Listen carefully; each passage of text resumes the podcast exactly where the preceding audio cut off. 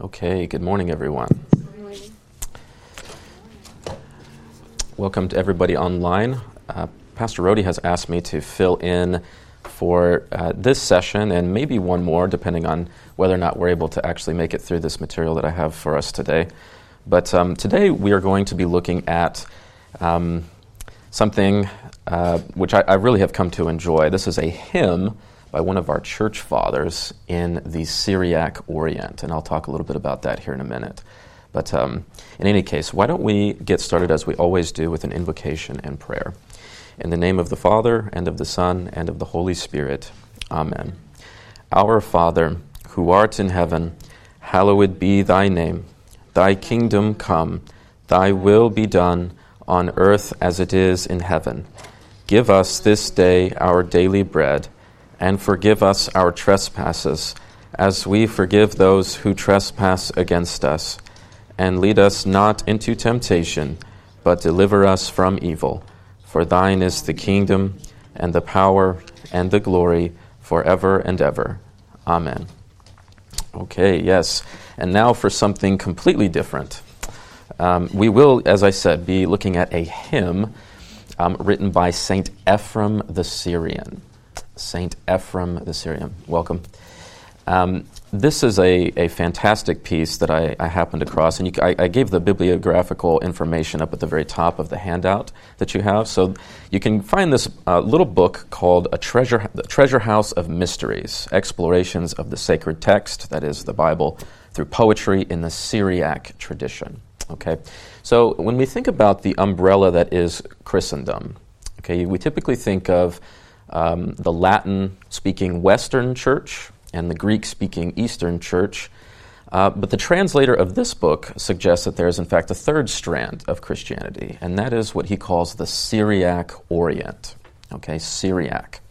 So, Syriac is a dialect of Aramaic, and Aramaic is a dialect of Hebrew.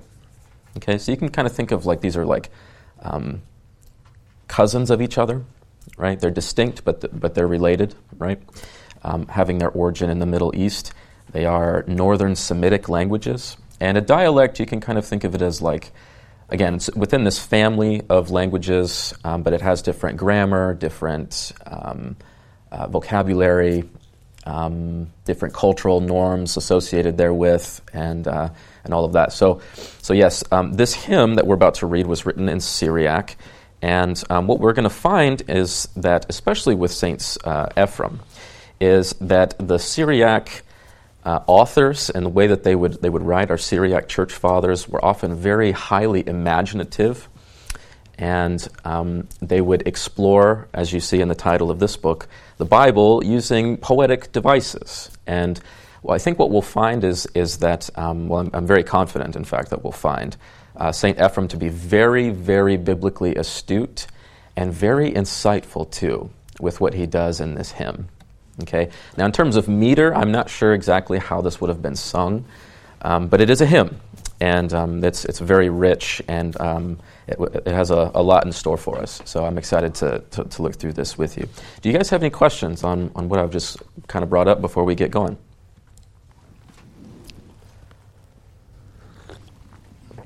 Okay, off we go then. Okay, so basically, what we're going to find is um, we have a hymn where there's a conversation going on between death and Satan. Okay, Satan, uh, where death is personified here, and death and Satan are uh, very anxious, Satan in particular, um, because of what he's not sure what he's going to do with Jesus. Okay, the setting of this hymn is Christ is on the cross and he just died and descended uh, into Hades. Okay, so that's that's what's going on in the context of this hymn, and um, he's make, Jesus is making uh, the devil real nervous, and um, you know we're gonna, what we're going to see is is Satan talking about you know all these things that he's done to bewitch mankind, to lead them into darkness and death and and all sorts of stuff. Um, and Jesus is going to undo that. Satan is very nervous about this. And um, so the first half of this hymn, or maybe, you know, maybe two thirds or even three quarters, is going to be all about the work of the devil. And then death is going to appear at the end. and uh, gloat over the Lord Jesus on the cross, and uh, we're going to get a, a, you know some delicious uh, a delicious reversal at the very end when everything is you know both death and Satan are undone by the risen Lord Jesus. So we're in for a treat. All right, so the first stanza. The evil one said, "I am afraid of this Jesus." In case he may wreck my plans. Here I am, thousands of years old, and I've never had a moment free from activity. I've not seen anything in existence that I've neglected or let go.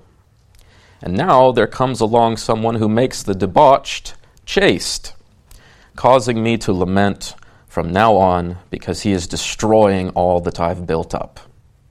I have labored much in giving instruction, for I have enshrouded the whole of creation in all kinds of evil. Okay? So, as I said, Satan is real nervous. He's about Jesus. Uh, Jesus is coming and making the debauched chaste. You know, he's undoing this, this, this work of darkness that the devil has, has brought about, right?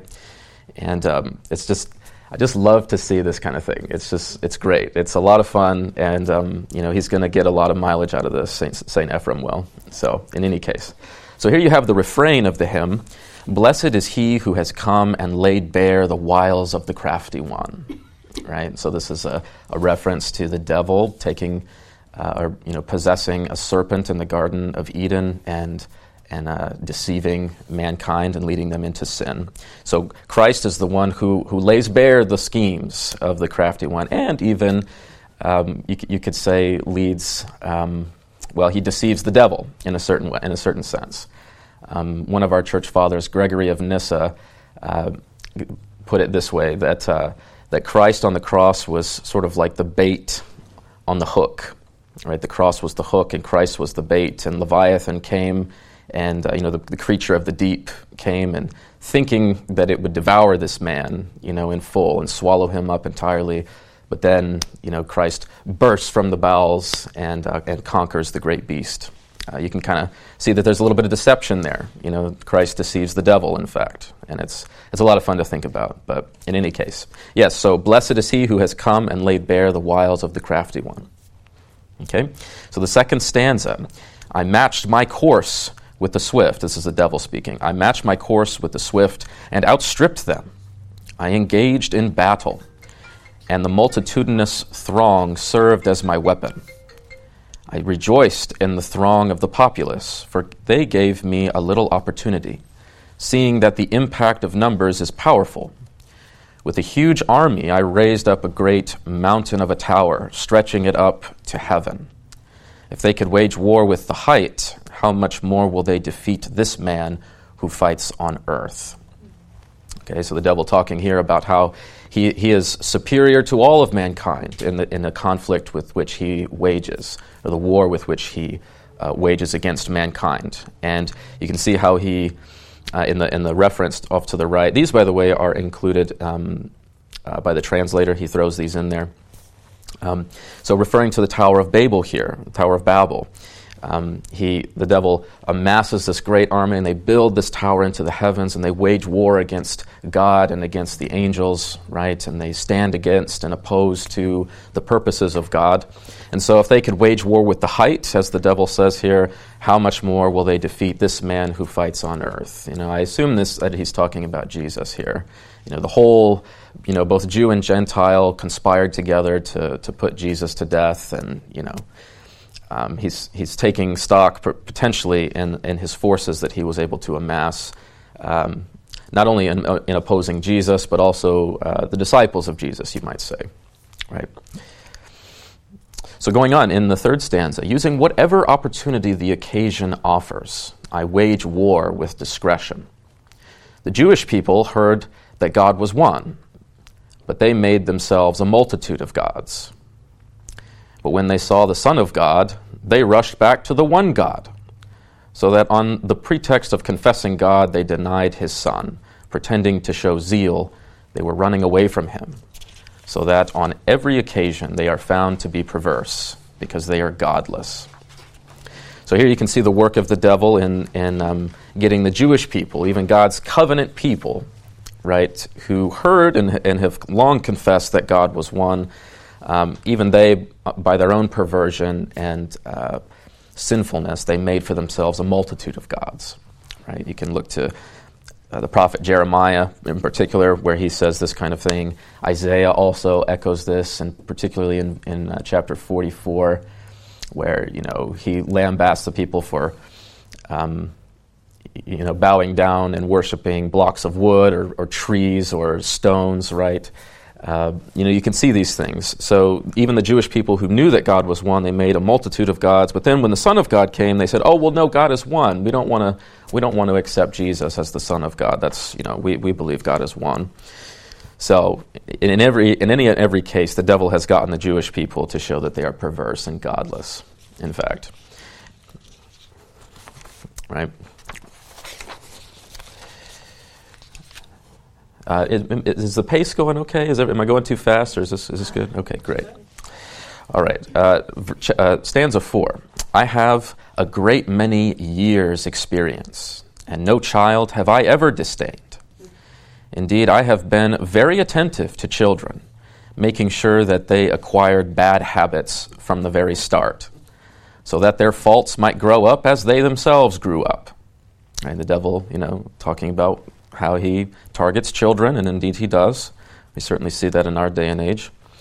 Um, so, back to our text. There are some stupid fathers who do not injure the seed that I have sown in their sons, while others, like good farmers, have uprooted those faults from the minds of their children. Okay? So, here you kind of get a taste for the devil as catechist, right? As the infernal catechist of darkness who sows his seeds um, very subtly. And you can think of the, that one particular parable. I can't remember exactly where it is, but uh, you know, a farmer goes out to sow his seed, and then at night an enemy comes in and sows in weeds, right? Um, this is what the devil does, and um, it's especially bad when he is able to do this to children, right? And work his uh, all sorts of vices that we're about to see him um, go into.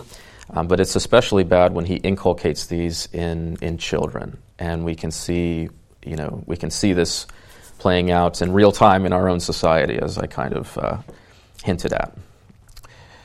But in any case, um, so yes, what we're about to see is Satan going into a num- listing off a number of vices by which he ensnares men, right? And all of this, again, let's remember, is being couched in terms of um, this is the work of the devil, and Satan or um, and Jesus is about to undo it all, right? So all this careful, painstaking work, Jesus is going to undo, and and um, you know the devil's not happy, to say the least. So in stanza five, the devil says here, instead of using a chain, I have bound men with sloth, and they have sat down idle. And Bob, this might be your favorite um, acedia. You might think of that here. Thus I have deprived their senses from doing anything good, their eyes from reading, their mouths, their mouth from singing praise, their minds from learning. How keen they are for barren and useless tales. At empty talk they excel.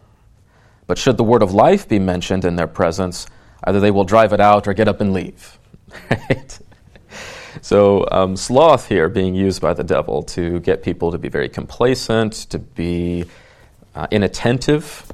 Um, you, see, you see this kind of dulling of people's senses that the devil brings about, right? Their eyes do not want to read, uh, especially the Word of God. Their mouth doesn't want to sing. Their minds don't want to learn the Holy Scriptures, right? But on the, on the flip side, notice how keen people are for barren and useful t- useless tales, things that don't actually produce the fruit of righteousness. Right? This, on the other hand, is what, what men love to do. You know, they, they're very slothful with regard to the Word of God, but uh, with things that are of no consequence whatsoever, that will not bring life and the fruit of righteousness and peace. Um, at those things they excel. Right? In stanza 6, However many Satans there are in a person, it is I alone whom everyone curses. And without having um, knowledge of Syriac in particular, um, I'm kind of taking this to mean um, when he says, however many Satans there are in a person, so Satan in the sense of like adversary. So your vices can be conceived of as, a, in a sense, um, an adversary, right? certainly something that hinders your growth and knowledge and maturation in the Word of God. Right? So these Satans are vices. However many Satans there are in a person, it is I alone whom everyone curses. A man's anger is like a devil which harasses him daily. Other demons are like travelers who only move on if they are forced to. But with anger, even if all the righteous adjure it, it will not be rooted out from its place. Instead of hating destructive envy, everyone hates some weak and wretched devil. Right? So here we, we've seen sloth be enumerated, and now we see anger and envy here. Um, these other vices that, that the devil brings up as his work in and among the sons of man. Right? So you have anger harassing a man that just won't go away. Um, other demons sticking around for a while. They're, uh, you know, you know, they, they're, they're hard to eradicate, right? Um, and then you see one thing that the devil does often is he gets people to despise vices or you know things that really are not as serious as the other vices that they should be paying attention to.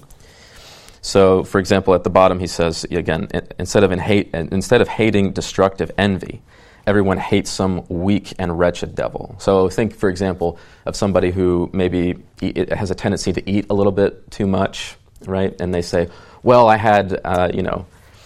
Um, I had a, a, another piece of cake and I shouldn't have had that piece of cake. And, you know, they fixate on that and they just think, oh, woe is me, I'm such a wretched person.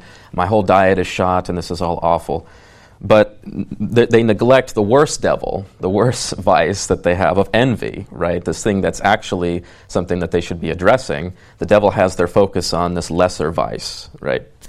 Uh, everything is just twisted and warped, and, and, and you know that you can see how the devil works that way too. He's got our focus on the wrong thing. Okay, here in stanza seven, it looks like we're going to get a little bit of a cultural reference um, with regard to a snake charmer.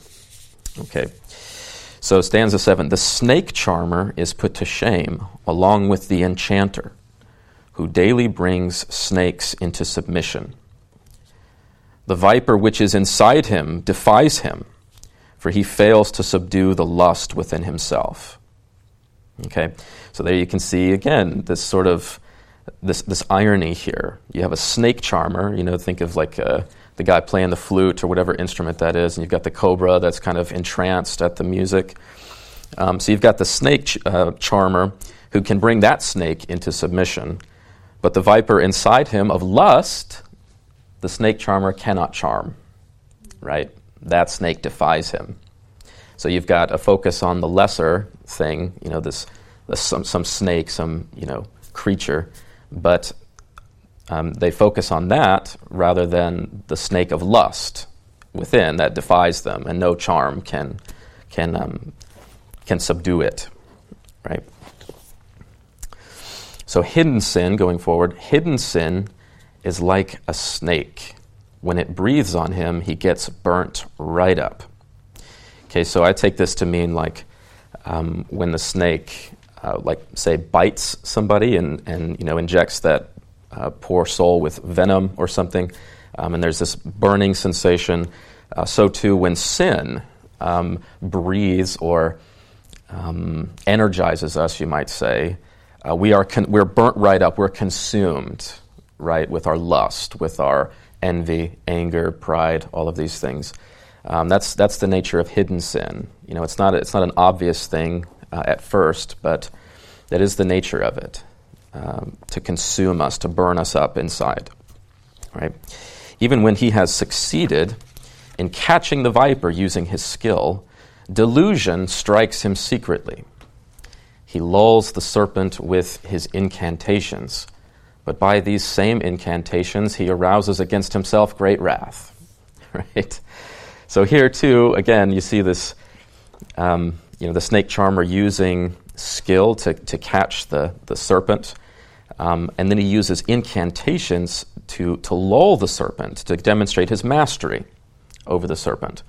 But ironically, by these same incantations, he arouses against himself great wrath, the wrath of God. So you've got the, you know, the, the snake that is put that is made docile by the incantations, but God is aroused in his anger. right? And he metes out his wrath on the sorcerer, you could say. Right? So all of this very ironic, very, you know, you can just see the devil just just toying with people almost, using these various vices to, to do these things. So again, just to take stock of all of the vices that we've seen, um, we've seen sloth, we've seen anger, envy, we've seen lust brought up explicitly, and now we've seen sorcery, which isn't per se a vice, but but still a satanic art nonetheless right? And all of these things do, in fact, uh, rouse the wrath of God. Okay, any thoughts, any reflections on all this? What do you, what do you guys make of all this? Is it, uh, yes, go ahead. I maybe missed this, but when was it written? Okay, that's a good question. Yeah, I, I apologize. So, St. Ephrem the Syrian, the question was, when was this written? So, St. Ephrem the Syrian, I believe he was in the fourth century, so somewhere in the 300s. Yeah, very ancient. Everything stays the same. Mm-hmm. Mm-hmm. That's exactly right. Yeah. Following human nature, uh, you know, this is the way it goes, and um, you know, there's a, a marked difference between vices in children and you know the vices of people who are aged. I think you know these things that just st- these vices that stay with a human being over the course of, say, 70 years or something. You know, the nature of that vice is going to be much different from the vice of a child, which can be easily corrected, right? Or more, a lot more easily corrected than with, you know, somebody who's well advanced in years, I should say. Yes. I just want to comment on the uh, media, Hollywood, and just from my perspective, you know, we used to go to a movie once a week for two hours, or maybe once every two weeks.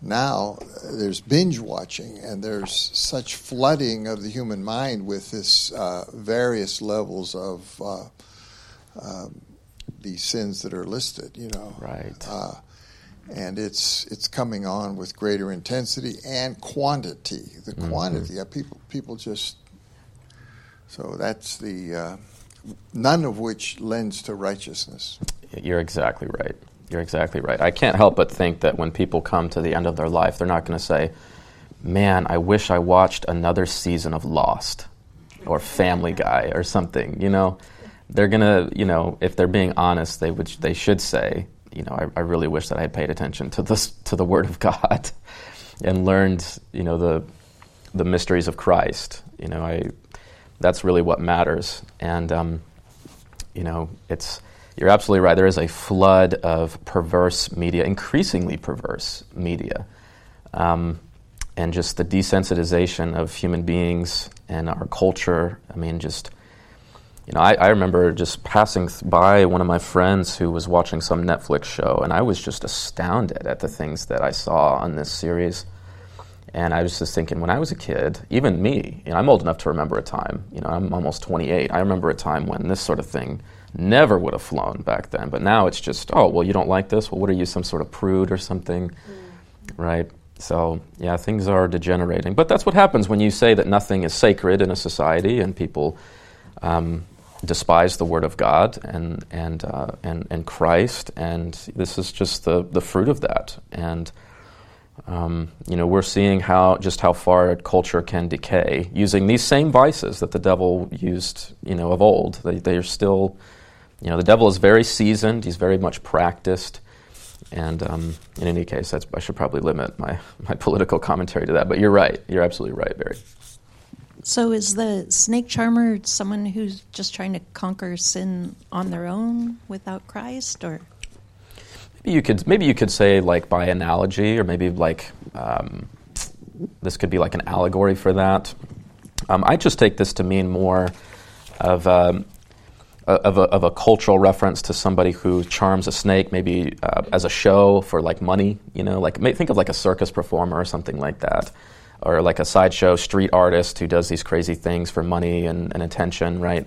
And so Ephrem is just pointing out that, you know, it, while it may dazzle the eyes and it may dazzle the senses, there's a lot more going on inside that this person is neglecting. And even his own art by which he subdues the snake to the amazement of everybody, this is actually arousing the wrath of God, right? But I, uh, your point is well taken, yeah. Anybody else?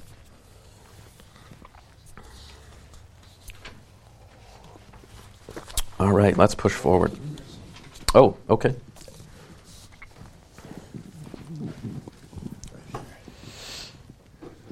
In Deuteronomy 8, um, there is reference to this deterioration.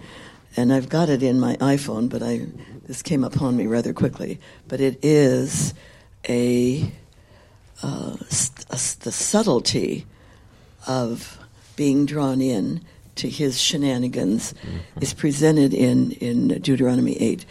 Uh, I'd like to present it to you some other time, but I'm not ready right now. Okay. But it is what we're seeing in our culture very readily. Yeah. Well, I have my Bible here. Do you happen to remember what uh, where it was at in Deuteronomy 8? What what verse you're talking about?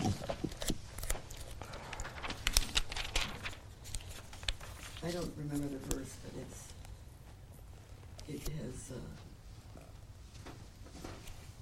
and of course this was presented in a and the Saddleback Emeritus class. Mm-hmm. Think of that. This this is a secular class where the professor is giving the um, the very thing that you're presenting in this Christian Bible class. Mm-hmm. But it tells of the deterioration, how you are tempted, and it's it's uh, a uh, sweet little thing that's happening at the beginning and then at the end you're fully drawn into the evil of it. Ah, yes, yes. And you know, actually, in this hymn, we're about to get to a part where um, Satan bewitches the even the patient, even the long suffering, yeah. and um, and subdues even that person too. So, but yeah, you're yeah. Um, yeah, as, uh, as the Lord says, or as Moses says um, in, in Deuteronomy 8, um, you shall remember the Lord your God, for it is he who gives you power to get wealth, that he may confirm his covenant that he swore to your fathers as it is this day. And if you forget the Lord your God, and go after other gods and serve them and worship them, I solemnly warn you today that you shall surely perish. Like the nations that the Lord makes to perish before you, so shall you perish, because you would not obey the voice of the Lord your God. Yeah. So yeah, the devil is very crafty. Sometimes it's overt, sometimes it's covert, but in all things he works to separate God from his people and um, to lead his people um, into doubt, unbelief, and great shame and vice, as Luther says. But anyway, uh, let's let's press forward here in, in uh, stanzas in stanza eight and following. Uh, uh this is the devil speaking. I set my stings and sat and waited who else has so stretched out his patience with everyone? I sat beside the long suffering and gradually bewitched him until he was reduced to despair. Okay, so I sat my sti- I set my stings and sat and waited. So um, I tend to think of this as like setting up a trap, right? Uh, s- setting up like a th- think of like the little uh, noose to catch a rabbit, you know, like the, and you know somebody lying in wait to see the, the prey that he catches, right? A hunter. Um, and so even here we see him attacking um, the long suffering and the patient. And and I find this ironic too that that um, Saint Ephrem couches the devil as having his own sort of virtue of patience, right? Look at what he says. Who else has has so stretched out his patience with everyone, right? The devil has exceeded everyone in patience, right? Um, and getting people to, to apostatize or you know, reducing them to despair, etc. Right? So the devil has sat beside the long suffering and, and look at this, gradually bewitched him until he was reduced to despair. Right? And how do you suppose that he does that? By saying things like, God is not for you, friend. It's just, why would you suffer like this if God is for you? Right? Why would this happen? Just and it may not happen all at once, the devil doing this, but just over time, just slowly, just inserting his thoughts and backing away. Insert, you know, just constantly, you know, it's always there. He's always bringing it to mind. You know, God doesn't want you to, to live, to prosper. He's not, you're not his child. You are, you are nothing. He has abandoned you, right? This is, this is how gradually over time he can reduce people to despair, especially through suffering right? Um, And he goes on here As for the person who shrinks from sin, habit subdued him. Okay, so someone who's virtuous or has a you know disposition to avoid evil, just uh, let's say a, a, Christian, you know, by the power of the Spirit, s- shrinks back from sin, doesn't you know wants to avoid it and be very careful. Habit is what in fact subdued that kind of person. Little by little, he says, I wore him down until he came under my yoke. Once he had come and got used to it, he did not want to leave it again. Right? So, habit is how the devil subdues some people. And so you can see that the devil, even just by looking at some people, again, he's very seasoned, very uh, pra- well, well practiced, very intelligent being, and he knows our own personal vices and how he can subdue us. Okay, and he's got, you know, just like a physician of souls applies medicine to, to bring about the well being of the patient, um, the devil ha- has a contrary, infernal, and dark art in this way, and he applies these various methods to the destruction, to the decay of the human being. And they often feed off one another, right? These vices, they go hand in hand.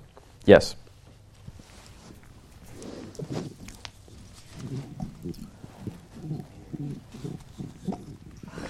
Back back to the word Acadia or acedia.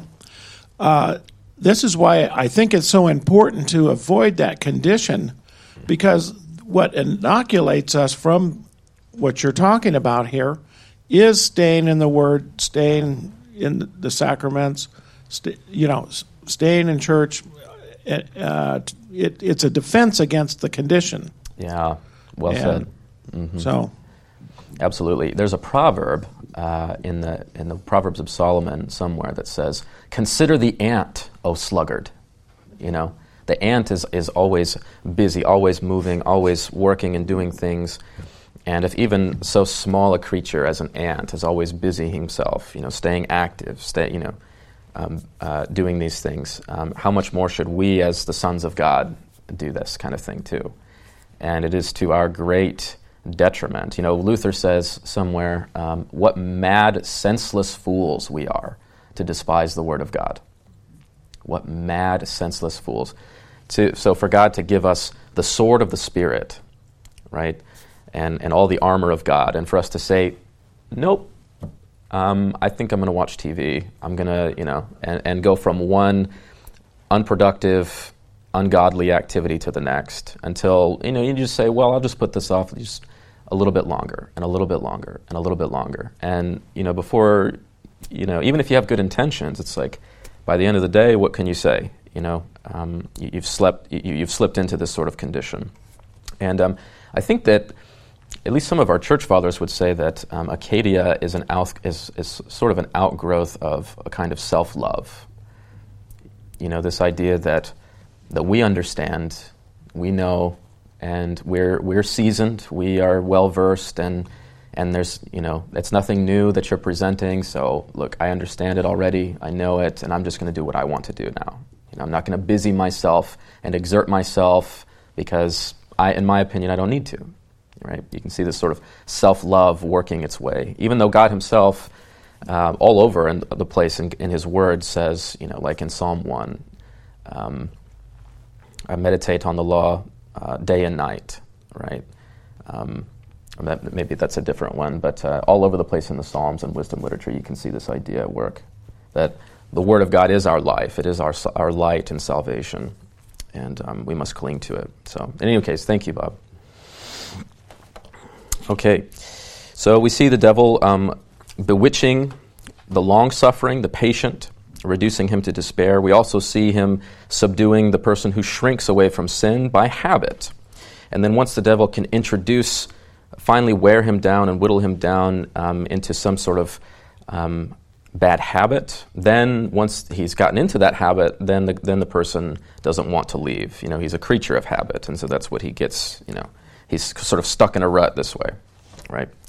So in stanza 9, I perceived and saw that the long suffering person is someone who can subdue everything.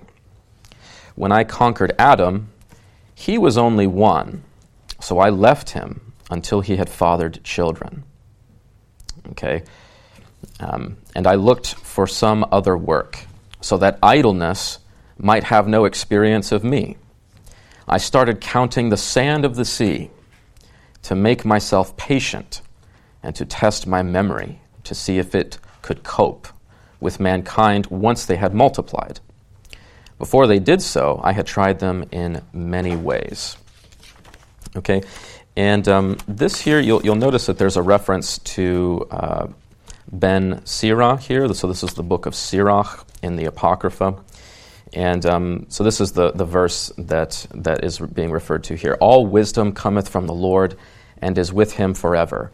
The sand of the seas and the drops of rain and the days of eternity, who can number them? Right? So that's from the book of Sirach, the first chapter. And uh, so you see the devil here saying that he, you know, he subdued Adam, but that wasn't good enough for him, and he didn't want to allow himself to become caught up and rest on the fruits of, or on, on his laurels, right? He didn't want to just become complacent here, so he, he, he departed Adam until an opportune time, namely when Adam had children. Okay? And so until this time, you see uh, Satan busying himself, right? Not allowing idleness to have any experience of him. So sta- Satan is counting the, the, grains of sand on the seashore, just busying himself and trying to, to make himself better and better, only then to come back with that much more force and power and, um, um, you know, he makes himself greater so that he can afflict mankind even more, right? So- Vicar, Yes. quick question. Uh, did I miss it, or is, has death spoken in one of these yet? Death, death has not yet been introduced. He's, okay. death has come in, though. Okay. Yeah. all right. Hold on. Just a quick comment, I see a correlation between him counting the sand of the sea and Abram's descendants are gonna be great. Ah, He's yeah. keep up with it. That's great. That is absolutely great. And I, maybe that's, that's actually what's going on here. I didn't think of that, but you're right. So um, the comment was about uh, the promise made to Abraham that his descendants will be as numerous as the stars of heaven. Um, and that, and you know, you find this later in Scripture too, that the that the number of the saints will be as great as the sands on the on the seashore, right? And so Satan testing himself to see if he can keep up and see if he can still be a match for humanity that's faithful to God, even in all of its multiplicity, right, and all of its numbers. You know, Satan's trying to keep up. Yeah, that's a great that's a great point. Hmm Well, you're getting your steps in today, Barry. This is the elaboration on Deuteronomy. I found it in on, Okay. my, on my iPhone. All with great elaboration, though. Number one, and I'm just reading it as it was presented to me. Number one, poverty. Number two, hunger because of our poverty. Then develops intrinsic motivations to get out of our poverty and out of our hunger. Then there are discoveries. Number six, growth comes from those discoveries with expanding developments. Number eight, wealth comes out of those expanding developments. Arrogance follows, but weakness comes with that. humility creating weak men from negative humility. Finally, finally, there's a return in awareness of fellow humans and a, of compounding humility before God, thus creating hard times for yourself. So keep evaluating yourself to not get sloppy.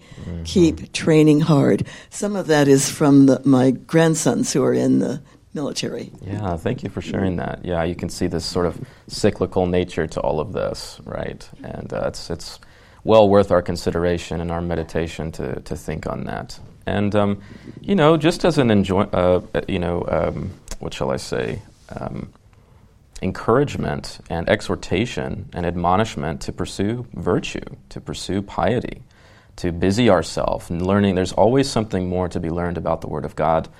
Um, there's always something to do. And you can be certain that the devil is not inactive. He is always active, looking to bring about some sort of, um, you know, seeking ways, as St. Peter says. Uh, he is a, a roaring lion seeking someone whom he may devour. Okay, let's not just brush that off, right? I mean, this is a serious. Satan is looking for your spiritual downfall, and he is very much busying himself to that end. Okay, it may not do it all at once. It may be slow and gradual. Sometimes it may be acute and, and awful in, a, in, in really horrific ways.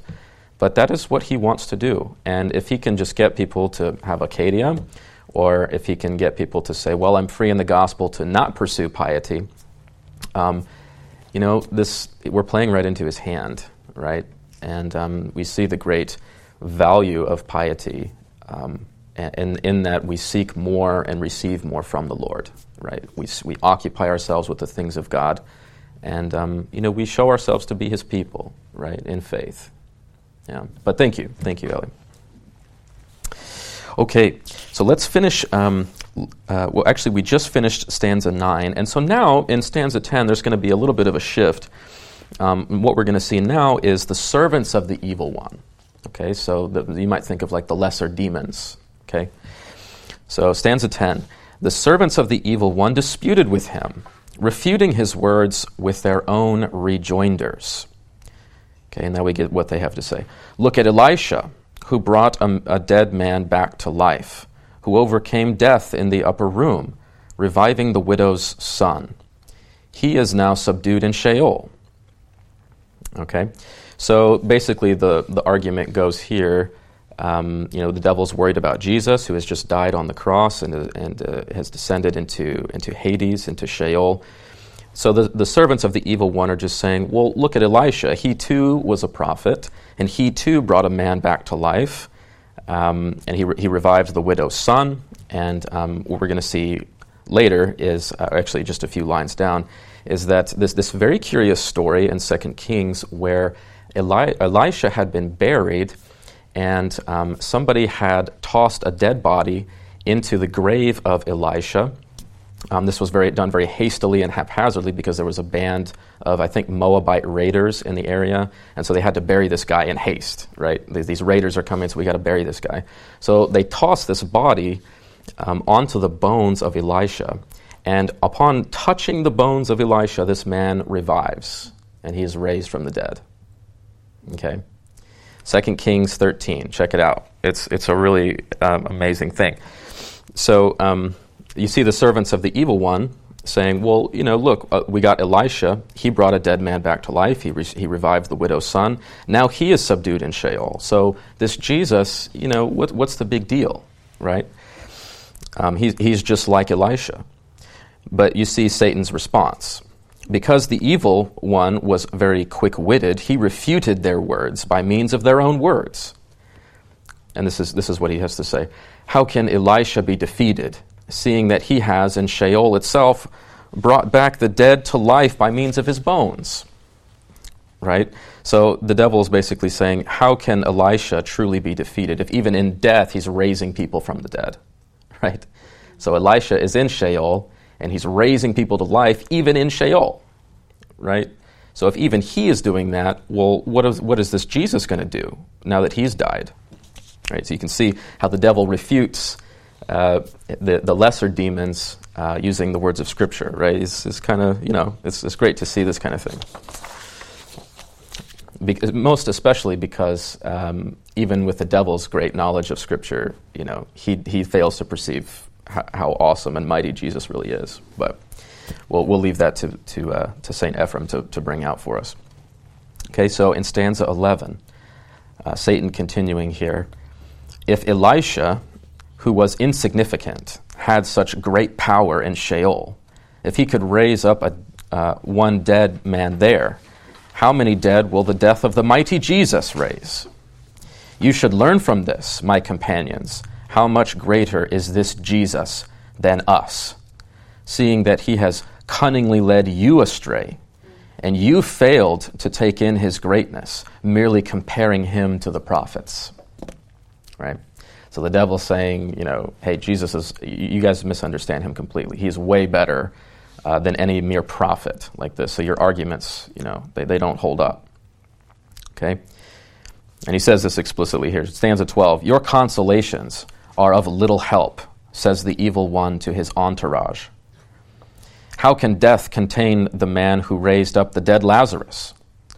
And if death does conquer him, it is because he willingly subjects himself and if he willingly subjects himself to it, then you should fear him all the more, for he will not die to no purpose. He'll be the, gr- the cause of great grief to us, for by dying he will enter in and raise up Adam to life. Okay, so Adam here in the sense of, uh, so Adam in Hebrew is man, sort of generally, mankind. That's the idea here. So Jesus descending, he, him dying on the cross and descending into hell, raises mankind uh, to life. Okay, raises us from our, our, our bondage to death, our subjection to death. Jesus entering into the realm of the dead springs us, right? He, he enters in and he, and he uh, as it were, harrows hell in this way, you know, raising up humanity from death, from the, the, the, the grasp, the clutches of death. Okay, so here, yeah, Satan's rejoinder to, to, the, to the lesser demons. Any thoughts on, on this? Any, any reflections on this? Okay, so now, now we're going to see death. And this, this is a, a really fun device that, that we see Ephrem uh, bringing to bear here. Okay, so stanza 13 Death peered out from inside his cavern, astonished to see our Lord crucified. You know, I, I just love this that, that death is portrayed as some sort of foul beast that pokes his head out from inside this lair, you know, and, uh, you know, he, he's astonished to see our Lord Jesus crucified. And we'll see, this is now death being personified here um, and speaking, you know, taunting the Lord Jesus and this is so great, too, in particular, because we know that all of this taunting and gloating that death and Satan eventually is going to do here in the, the, towards the end of our hymn, um, all of it is going to be uh, smashed. All of it's, they're both going to be put to silence uh, by the risen Lord. Okay, so here's what death has to say Where are you now, raiser of the dead? Will you be food for me in place of the tasty Lazarus, whom I still savor in my mouth? Let Jairus' daughter come and see this cross of yours. Let the widow's son gaze upon you. A tree caught Adam for me. Blessed is the cross that caught the son of David for me. All right? So here, you know, again, notice the, the very, you know, the, the way that he weaves these biblical um, allusions in just so seamlessly. Death uh, making reference to, to the tasty Lazarus, whom he devoured, right? Jairus' daughter, um, whom um, Jesus healed, right? Both, and, and, of course, Lazarus being raised from the dead. Um, you know, these, these are individuals that uh, were seemingly brought out of the grasp and clutches of, of, uh, of death but, by, by, Jesus, but nevertheless they returned, right? And so um, Satan, or a death taunting the Lord Jesus on the cross, you know, um, a tree caught Adam for me. Blessed is the cross that caught the son of David for me. You know, one much greater, right? The second Adam, you might say. All right, stanza 14. Death opened his mouth and further said, Have you never heard, son of Mary, of Moses, how he excelled all men in his greatness, how he became a god, performing the works of God, by killing the Egyptian firstborn and saving the Hebrew? How he held back the plague from the living. Yet I went up with the same Moses to the mountain, and God, blessed be his honor, handed him over to me in person.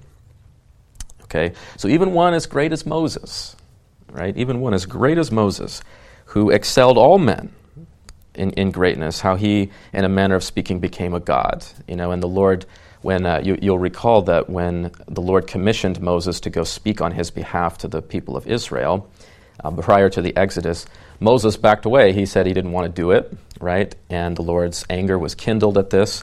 And so then he said, Well, bring Aaron, he can speak well. And he, the Lord says to Moses specifically, um, I will put my words in your mouth, and you will speak to him to speak to the people of Israel, and you will be as God to him right? So the things that, that Moses speaks, Aaron is going to, to then announce and proclaim to the people of Israel. Right, so in this way, you, could, uh, you can see why Saint uh, Ephrem would say he became a god, performing the works of God. Right, so Moses declaring and announcing all of these plagues that are going to take place, and then they happen. Right, um, he performed the works of God, and perhaps uh, culminating uh, most especially in the tenth plague, killing the, the Egyptian firstborn and saving the Hebrew. Okay, and how he held back the plague. So this is a reference, as you see here, to Numbers 16, where the um, the people of Israel had rebelled against the authority of Moses and Aaron, and God tells Moses and Aaron to get away from the people of Israel, to separate themselves from the congregation, that he would consume them immediately. But um, Moses told Aaron to go and, and get a censer full of incense and go and burn it and bring it into the midst of the people. Right? And the people um, are enveloped in this cloud of incense right? And Aaron becomes this mediator that saves the people from certain death by this plague that God had unleashed, right? So it's really an amazing thing here. And again, just again, you, you see the, the very rich biblical allusions being weaved in here seamlessly. It's, just, it's a beautiful work of art.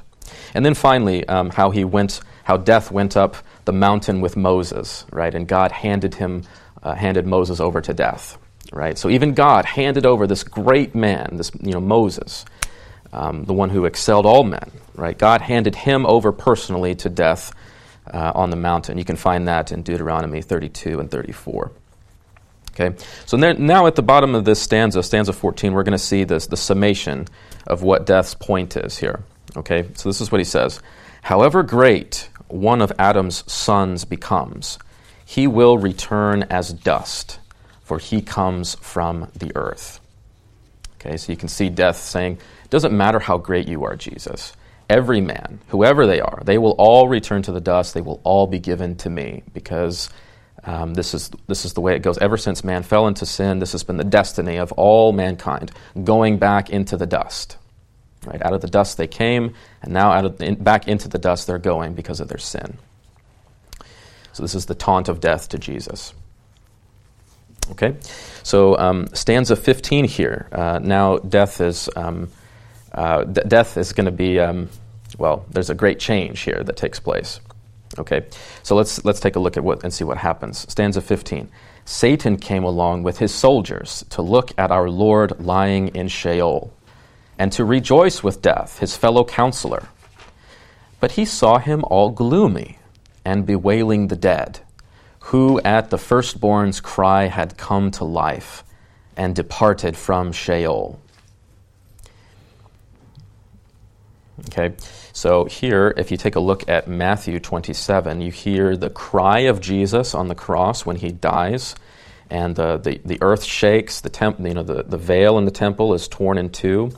And um, we even find in Matthew 27 50 and 52 that, um, that the graves were opened and that saints had um, actually arisen from the dead, the, from the realm of the dead, in their bodies, and came into the holy city.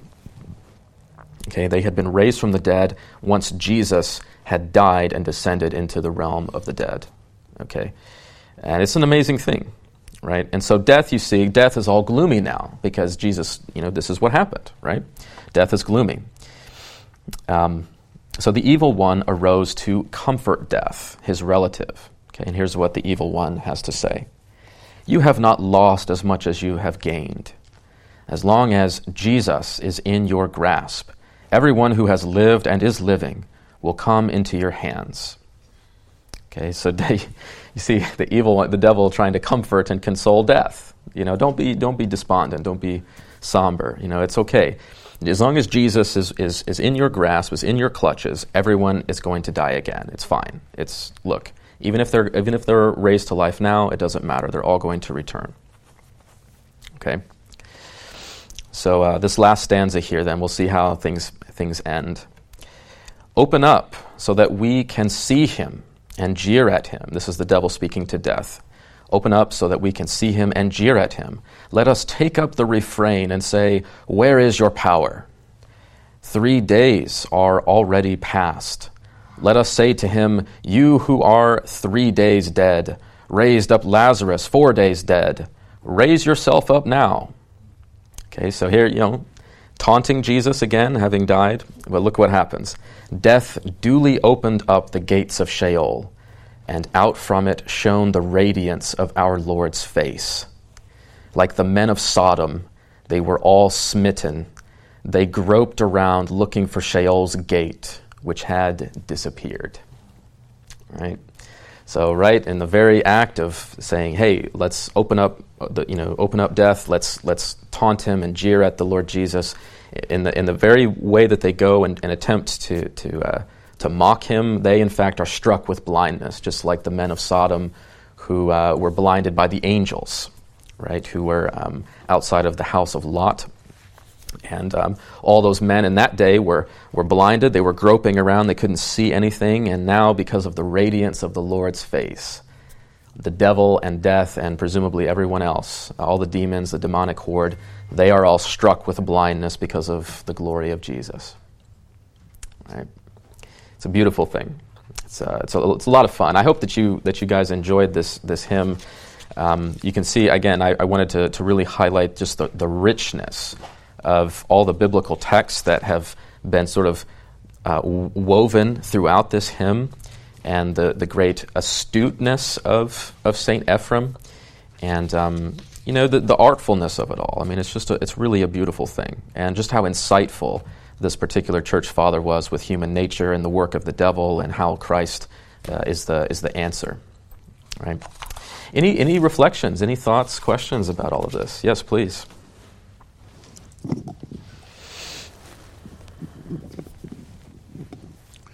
The other thing that wasn't mentioned here is the Valley of the Dry Bones. Ah, yeah. That's one of my favorite. I don't know if it's metaphorical or if it, or if it happened or what, but it doesn't matter because it you know it's like okay when life comes into presence with with death, life wins because it Yeah. you know the the bones are becoming alive. Right. So Absolutely. Yeah, it would have been fun to see St. Ephrem weave that in here too. I would, uh, you know, it, it would be it would be really neat to see how exactly he did that. But uh, you're absolutely right. Yes. So, what occurs to me is the teaching of this poetry, you know, of this hymn. Yeah. Um, it goes through everything. And I feel that about our hymns today. They're teaching us, you know, we know scripture through our hymns. right. And for those who don't sing hymnodies and who rely on praise songs, right. they're absenting themselves from the greatest they're absenting themselves from the great learning of the boundless treasure of hymnody Right. so Yeah. and that's what this seems to be mm-hmm. from Yeah. 300 whatever oh Mm-hmm. Yeah. Oh yeah, oh yeah. You're exactly right. And you know that's one of the most important things I think about our hymnody is, as as you said, um, we basically put our theology to song. Right? We sing our theology, and um, you know that's that's one of the fundamental changes I, as as I understand it, in the Reformation is that you had um, usually one note per word or syllable, right? And, and you know, the, the melody would go up and down, and you're meant to, you know, it wasn't just a like Gregorian chant where you just held one note and said a bunch of stuff over and over and over again real fast. It's not like that's completely gone away. Like we, we kind of do that in our in our intro it a little bit. But with our hymnody, it's meant to keep your attention on what it is that you're singing, right? And to emphasize the fact that there's there's definitive content that you should be paying attention to, and um, you know there's there's legitimate catechesis going on when we sing our hymns, right? And uh, Luther, uh, you know, uh, he, he very much understood the the great importance of singing, and um, what it can do, you know, and it makes it it makes things a lot easier to learn about, you know. Um, a child who who is who is uh, not that I know from experience, but a child who is stubborn and doesn't want to learn things. Um, if you put something to song, it's like they just open right up, and they just soak it all in, because you know it, this is this is one of the ways in which God has gifted us and the way that we learn, and uh, and so yeah, when we when we just water down our hymnody like contemporary evangelicalism and just all, all the songs are just very repetitive, just you know, just kind of lulls you into sort of a stupor, right? But with our the rich hymnody that we have from the Reformation and beyond, um, you know, you're meant to pay attention. You're meant to to understand that there's a there's a story, perhaps there's definite content and doctrines being taught in our own hymnody, right? And that's a great tool for teaching the faith. So, thank you. Yes. What context was this presented to you? what context was it presented to me? Was it in a class at the seminary or? No, actually, I was. Uh, well, Pastor Rody had asked me to to lead a class, and I had just been reading Syriac Christian poetry just on my own, and I found that this was a, a really because I didn't know anything about it. I didn't know anything about Syria. You know, you hear about like Coptic Christians and people, um, you know, Christians that are in Syria and stuff like this, and I, but I just I didn't know anything about them. I didn't know what they believed or how they articulated their the faith or anything like that. So I was just doing a bunch of reading around, and I found this hymn, and I thought, well, this would be a great thing to to bring to a class. Yeah, Points of our opposition. Yeah. I've never heard of it before. Yeah. Yeah, I would definitely recommend it. It's uh, that, that's very, uh, as I said, highly imaginative and insightful, and just very fruitful reading. So, okay, thank you very much, everyone. The Lord be with you.